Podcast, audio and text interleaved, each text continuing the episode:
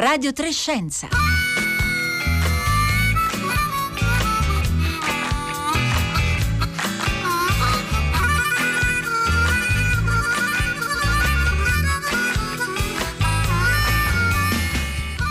Buongiorno a tutti, bentornati a Radio Trescenza da Roberta Fulci.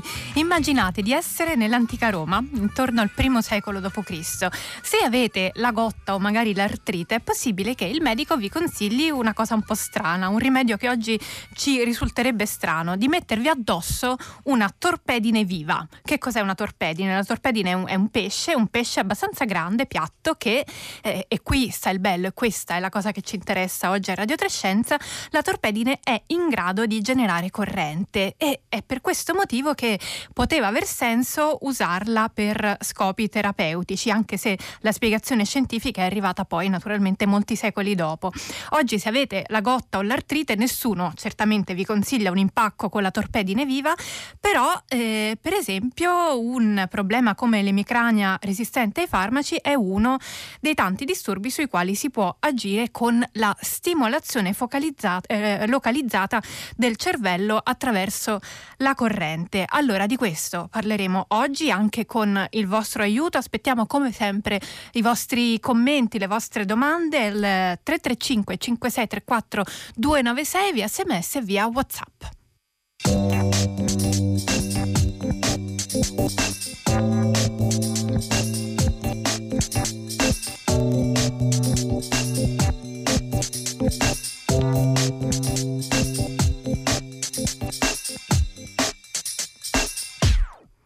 Buongiorno Simone Rossi. Buongiorno, buongiorno, a tutti. Buongiorno, grazie per essere con noi, neurologo all'Università di Siena e autore di Il cervello elettrico, le sfide della neuromodulazione che esce proprio oggi, eh, edito da Raffaello Cortina per la collana Scienza e Idee. Allora, che cos'è la neuromodulazione di cui si parla nel sottotitolo del libro? Questo lo vedremo nel corso della puntata, sfogliando appunto il libro che traccia proprio lo stato dell'arte eh, e tutte le, le potenzialità della neuromodulazione neuromodulazione oggi. Questo è un libro denso, un libro ad alta densità, pieno di cose, pur essendo abbastanza snello, sono 150 pagine, contiene sì concetti, tanti, e spiegazioni, però anche parecchie storie. Allora, Simone Rossi, io vorrei cominciare con lei dalla storia con cui gradualmente la scienza ha imparato a comprendere come l'elettricità localizzata può agire sul cervello, perché un tempo, eh, lei ci, ci racconta, molte malattie neurologiche, non parliamo di così tanto tempo fa, siamo negli anni Ottanta e ancora tante malattie neurologiche e psichiatriche si trattavano soltanto eh, rimuovendo porzioni di cervello, le, la, la parte che si riteneva responsabile dell'origine del problema, finché due neurologi francesi si sono accorti di una cosa, una cosa che poi rivoluziona la, la ricerca neurologica. Di che si tratta? Sì, siamo alla metà degli anni 80, nell'84 per la precisione, siamo a Grenoble, nella regione delle Alpi francesi, e un neurologo e un fisico neurochirurgo, Benabid e Pollack, stavano appunto facendo questi interventi di microlesione in determinate regioni cerebrali profonde attraverso una, eh, chiama, una metodica particolare, si chiama radiofrequenza o termocoagulazione, eh, in pazienti malati di Parkinson, malattia di Parkinson che quando un po' avanti negli anni di, di malattia i farmaci non riescono più a curare tanto bene. Per trovare questi piccoli nuclei che sono situati nella profondità del cervello, questi nuclei da, da, da lesionare, utilizzavano una, de- delle piccole stimolazioni elettriche. Eh, perché eh, lì stavano lavorando sui nuclei del talamo. Il talamo è una struttura che eh, processa le nostre, tutte le nostre sensibilità, quindi stimolando con una piccola corrente in questi nuclei del talamo riuscivano a provocare dei formicolii nella mano controlaterale. Il paziente che stavano iniziando ad operare era un paziente che aveva un tremore incoercibile, cioè non riusciva a portare per esempio una tazzina di caffè alla bocca e videro che mentre facevano queste piccole stimolazioni elettriche il tremore scompariva. Loro in realtà stavano solo cercando di capire quali erano le zone responsabili del problema. Sì, stavano cercando il bersaglio, si chiama in termine tecnico, eh, su cui effettuare la lesione. Nel momento in cui videro questa, questo effetto de, della corrente eh, generata a livello, eh, applicata a livello del talamo, gli si accese la lampadina dell'intelligenza e dissero ma allora forse è possibile inserire degli elettrodi, dei, dei piccoli elettrodi all'interno del cervello, collegarli ad un generatore di impulsi come se fosse un pacemaker cardiaco e eh, effettuare ed avere l'effetto terapeutico non facendo una lesione ma semplicemente applicando una piccola corrente. Quindi anche proprio una rivoluzione dal punto di vista clinico perché spesso quando si interveniva tagliando, portando via, sportando dei pezzi di cervello poi il problema dopo un po' di tempo si riproponeva tale sicuramente quale. Sì, sicuramente sì perché si instaurano dei fenomeni, si chiama plasticità aberrante o maladattativa per cui eh, il cervello, anche facendo la lesione, della, della, la microlesione della struttura responsabile di un determinato sintomo, dopo un po' di tempo impara nuovamente, impara a sbagliare nuovamente e quindi per esempio ricompare il tremore a volte anche più grave di prima. L'idea, il concetto fondamentale, rivoluzionario di questa stimolazione elettrica è che questi parametri eh, di, di, stimolazione terapeutica si possono variare nel, nel tempo tramite attrezzature particolari e quindi possiamo a noi come neurologi a nostra volta ingannare il cervello ed eliminare possi- o ridurre la possibilità che si creino queste eh, reazioni di tipo maladattativo. Simone Rossi, io vorrei subito con lei fare una precisazione per chi ci sta ascoltando, perché magari sentendo parlare, sentendo insieme le due parole corrente e cervello, elettricità e cervello, la cosa che sicuramente a tanti sarà venuta in mente è l'elettroshock, che lei anche cita all'interno eh, del libro. In realtà la neuromodulazione, adesso le chiederò insomma di spiegarci esattamente di cosa si tratta, lei dice che è un po' il contrario dell'elettroshock, in che senso? È il contrario nel senso che l'elettroshock diciamo, è una metodica che ha la sua utilità in, in determinate nicchie di patologia psichiatrica, ma che prevede una, l'applicazione di una forte corrente elettrica generalizzata al cervello e l'induzione di una crisi epilettica, induzione voluta, su, tutto sotto controllo anestesiologico. Con la neuromodulazione diciamo, cerchiamo di essere il più precisi possibile, sia per quello che riguarda queste metodiche invasive di cui abbiamo parlato ora, sia per quelle non invasive e quindi l'applicazione, la quantità di corrente che applichiamo al cervello è, è piuttosto piccola, relativamente piccola, a volte addirittura impercettibile. E, e a questo modo cerchiamo di ridurre il più possibile gli effetti collaterali, massimizzando l'effetto di tipo clinico e cercando di personalizzare un po' il, la quantità e la, la, forma e la frequenza insomma, della, della, corrente che eh, forniamo ad ogni paziente. E soprattutto con esiti prevedibili e noti.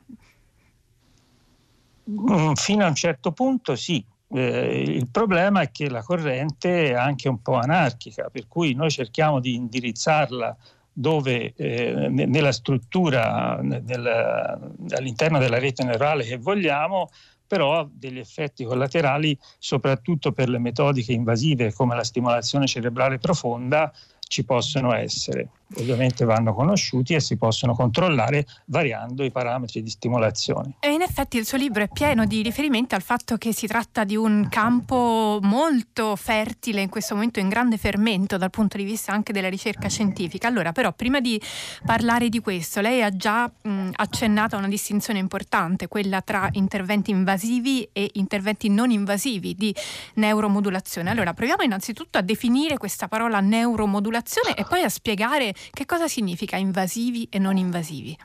Allora, per neuromodulazione si intende un trattamento che non è alternativo al trattamento farmacologico, ma si può affiancare a trattamenti farmacologici, trattamento che si basa sull'applicazione di deboli correnti a livello eh, cerebrale o del, midollo, o del midollo spinale.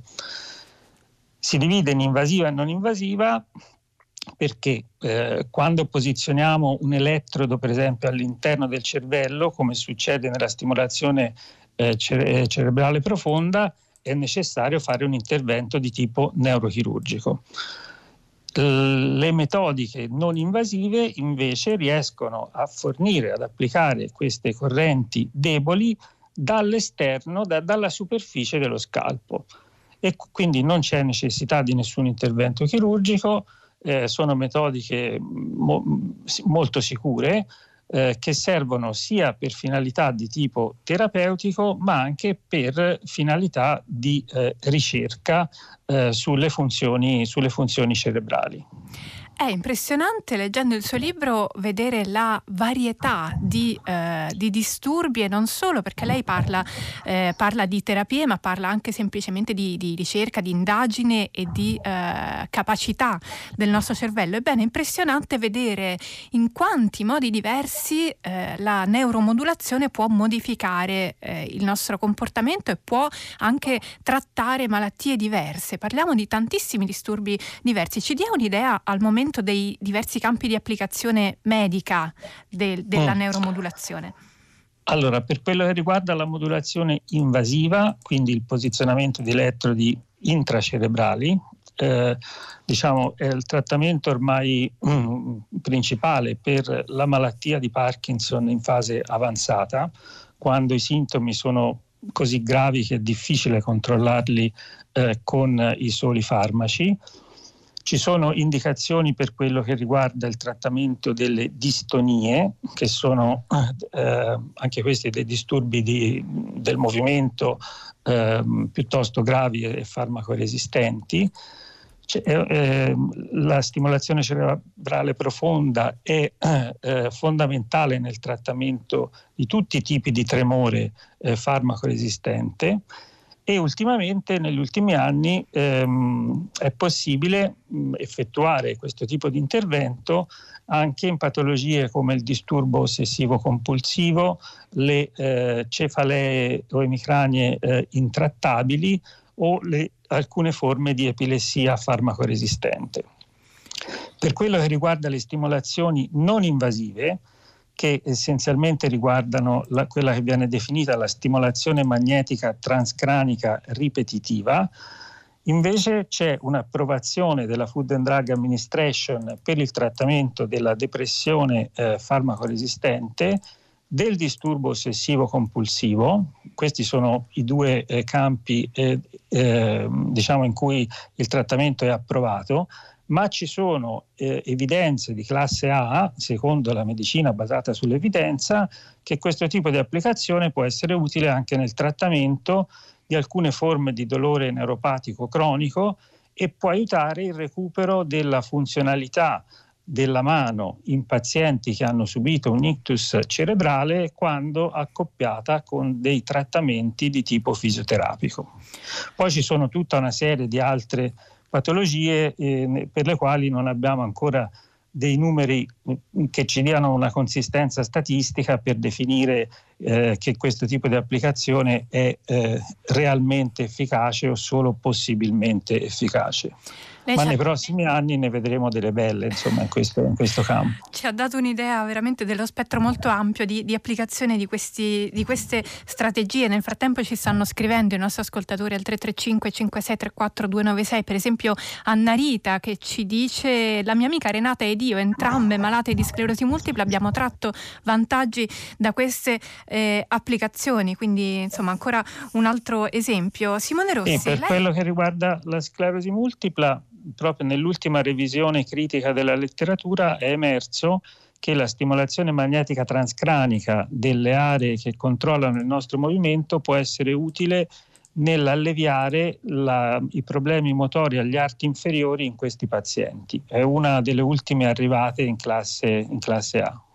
facciamo un passo indietro, torniamo al, alle, alle, prime volte in cui lei e il suo gruppo di lavoro vi siete trovati a eh, lavorare con la stimolazione cerebrale, in particolare i primi, naturalmente i primi eh, eh, casi che racconta sono di tipo invasivo. Lei in particolare ci racconta il primo intervento che avete fatto proprio su un paziente affetto da tremore, proprio con una tazzina di caffè coinvolta, un po' come era capitato no, ai, ai due pionieri francesi. Sì, quello è stato un momento che credo ricorderò per tutta la vita, non solo io, ma tutta l'equipe che era in sala operatoria, che era molto numerosa. Nel, nel 2004, per la prima volta, eh, aiutati da eh, dei neurochirurghi che venivano dall'ospedale di Parigi, quali, dai quali eravamo andati a formarci, facemmo questo intervento di stimolazione cerebrale profonda in un paziente con un tremore eh, pazzesco che era farmaco resistente e che gli impediva eh, qualsiasi atto della vita, della vita quotidiana. E mi, mi ricordo co- come fosse ora, eh, direi, che appena il neurochirurgo eh, vietnamita posizionò la punta dell'elettrodo nel nucleo del talamo, che era lo stesso di quello di cui parlavamo prima del, dei colleghi di, di Grenoble, appena io accesi la, la, la, la, stimolazione elettrica, quando arrivai a 3 mA, che è una quantità di corrente irrisoria, questo tremore eh, cessò, creando anche una, un impatto emotivo veramente devastante in senso positivo sia nel paziente sia in tutti noi che assistavamo eh, effettuando ed assistendo all'intervento chirurgico. Simone Rossi, volta... questo... prego, prego. No, dicevo, appena l'effetto era, era, chiaramente dipendente dalla corrente perché una, appena eh, la, la, corrente veniva tolta, il tremore ripartiva anche più eh, gravemente di, di, prima. Tra l'altro seguo sempre questo paziente in ambulatorio e siamo ormai diventati amici, insomma, perché per controllare questi pazienti ci dobbiamo vedere piuttosto spesso. Eh, Simone, Simone, Rossi, eh, ci è più difficile forse immaginare invece come avviene la stimolazione non invasiva. E nel caso di quella invasiva si tratta proprio fisicamente di inserire degli elettrodi all'interno del cranio. Quando questo non è necessario, cosa ci dobbiamo immaginare? Cioè, co- come viene applicata le, la corrente al paziente? Allora, ci sono diverse metodiche e quindi l'effetto che noi produciamo dipende dal tipo di metodica. La stimolazione magnetica transcranica, eh, come dice il nome stesso, produce un potente campo magnetico, paragonabile in potenza a quello di una risonanza magnetica eh, nucleare, per esempio, che però dura molto poco nel tempo, quindi è molto breve ed è talmente breve che è in grado, una volta che si è ri- ritrasformato in corrente all- all'interno del tessuto cerebrale, è in grado di attivare i nostri neuroni e soprattutto applicando particolari parametri di stimolazione è in grado di variare in modo prevedibile l'efficacia della comunicazione fra neuroni, cioè l'efficacia sinaptica, che è la stessa cosa, se ci pensiamo bene, che fanno i farmaci che agiscono a livello del sistema nervoso centrale. Anche i farmaci agiscono a livello delle sinapsi.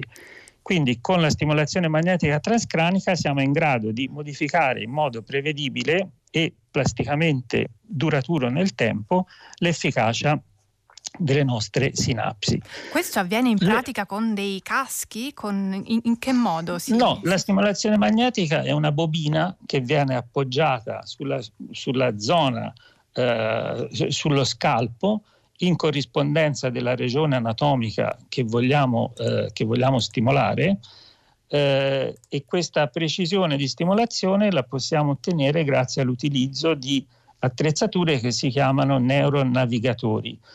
All'interno di un neuronavigatore viene messa l'immagine della, del cervello del, del paziente, eh, viene individuata la zona che vogliamo stimolare e poi direzioniamo questa bobina sulla superficie dello scalpo e il neuronavigatore ci fa vedere una specie di mirino di, di, di, un, aereo, di un, aereo, da caccia che in modo tridimensionale ci, fa, ehm, ci dà un'idea del, del, corretto posizionamento del coil eh, di questa bobina di stimolazione e del eh, mantenimento di questa posizione per tutto il periodo della stimolazione. Quindi è una cosa anche tecnologicamente piuttosto, piuttosto raffinata.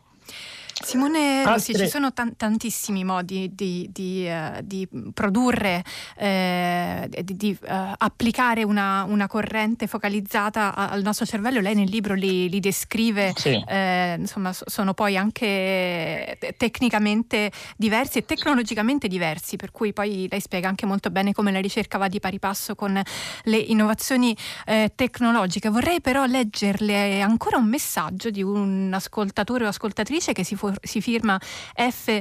Puntato che ci chiede una domanda interessante. Ho sentito della possibilità di poter curare dipendenze da sostanze in questo modo, è corretto? Eh, ci sono gruppi di ricerca che stanno eh, provando con queste metodiche non invasive a curare eh, alcuni aspetti della dipendenza e ci sono dei risultati abbastanza incoraggianti, ma numericamente non ancora sufficienti per far entrare questa applicazione eh, della stimolazione magnetica transcranica nella classe di evidenza A. Per ora siamo un po' più bassi. Evidenza Però, significa diciamo, certezza del, del sì, fatto che funziona. Diciamo che su base statistica, perché gli effetti delle, delle terapie si valutano su base statistica, ancora non siamo ad un livello di efficacia massimo, ma ci sono dei risultati piuttosto, eh, direi, eh, incoraggianti. Simone Rossi, questa, questa seconda... Ovviamente, scusi, scusi eh, non bisogna pensare che per curare una cosa tipo l'addiction a queste sostanze sia, necess- eh, sia mh, sufficiente soltanto fare la stimolazione magnetica. La stimolazione magnetica deve rientrare all'interno di un percorso che prevede anche un aiuto di tipo psicologico e tutti, de- eh, tutti gli altri supporti che non devono essere abbandonati.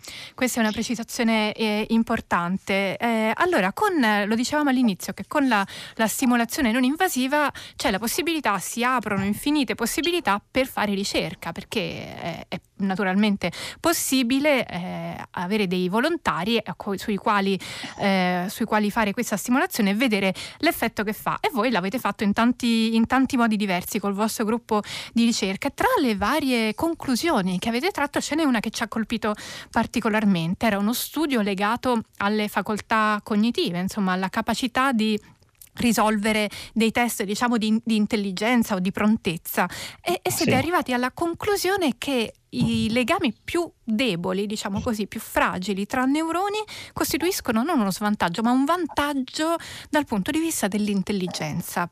Che cosa significa? Allora, i, i, nostri neuroni eh, hanno la facoltà, mh, fortunatamente, di comunicare fra di loro, no? In continuazione tramite lo scambio di segnali eh, elettrochimici, diciamo. E svariate zone del, no, del, nostro, cioè tutte le zone del nostro cervello sono connesse più, fra di loro all'interno di, eh, si chiamano network, reti cerebrali molto, molto complesse, cioè connessioni fra, eh, fra neuroni anche a distanza fra di loro. Grazie al, allo sviluppo di algoritmi di analisi del segnale mm, cerebrale mm, degli ultimi anni, eh, diciamo, è in qualche modo possibile verificare quanto è forte una connessione all'interno di una rete neurale oppure quanto è debole. Ora, senza entrare nei dettagli tecnici che sono complicatissimi, quello che noi abbiamo visto grazie ad Emiliano Santernecchi un mio collaboratore che ora si trova all'Università di, di Harvard, a Boston, ma che continua a collaborare con noi, abbiamo visto che quante più connessioni più deboli abbiamo in determinati network cerebrali, quanto più sono elevati i quozienti intellettivi e le capacità di quella che viene definita l'intelligenza fluida, cioè la capacità di risolvere problemi eh, non basandosi su eh, conoscenze eh, precedenti, quello che viene indicato anche come pensiero divergente per, per capirsi. E questa è stata una, una, una scoperta piuttosto, piuttosto, importante, devo dire, ma anche un po' aspettata, perché eh, se ci pensiamo bene è più facile diciamo, mo- modificare, modellare, plasmare una connessione debole piuttosto di una connessione che è solidamente strutturata in, in, in un determinato modo e quindi in sostanza chi ha più connessioni deboli probabilmente ha anche un cervello un pochino più plastico, un pochino più pronto. Simone Rossi, stanno arrivando davvero tanti messaggi al 335 5634 296. Torneremo sul tema perché sta sollevando la curiosità di moltissimi ascoltatori. Le chiedo una risposta veramente telegrafica su un punto che mi sembra molto importante. Ci chiede un ascoltatore, ci sono applicazioni per l'Alzheimer? Mm, certamente sì, eh, sono applicazioni che prevedono diversi tipi di stimolazione eh, non invasiva, ma anche di tipo invasivo, però eh, anche qui c'è, c'è, da lavorare molto per avere dei numeri consistenti, come dicevamo prima, che eh, ci consentano di affermare statisticamente che c'è un'efficacia o che non c'è un'efficacia. Ci chiedono anche di ripetere il, lib- il, titolo del suo libro. Allora, il libro si intitola Il cervello elettrico, le sfide della neuromodulazione di Simone Rossi, che ringraziamo, neurologo all'Università di Siena. Il libro è uscito per Raffaello Cortina e costa 18 euro. Noi continuiamo. È uscito per Raffaello Cortina stamattina. Stamattina, oggi, oggi stesso, quindi eh, pronto in libreria. Noi continuiamo adesso a parlare di neuroscienze.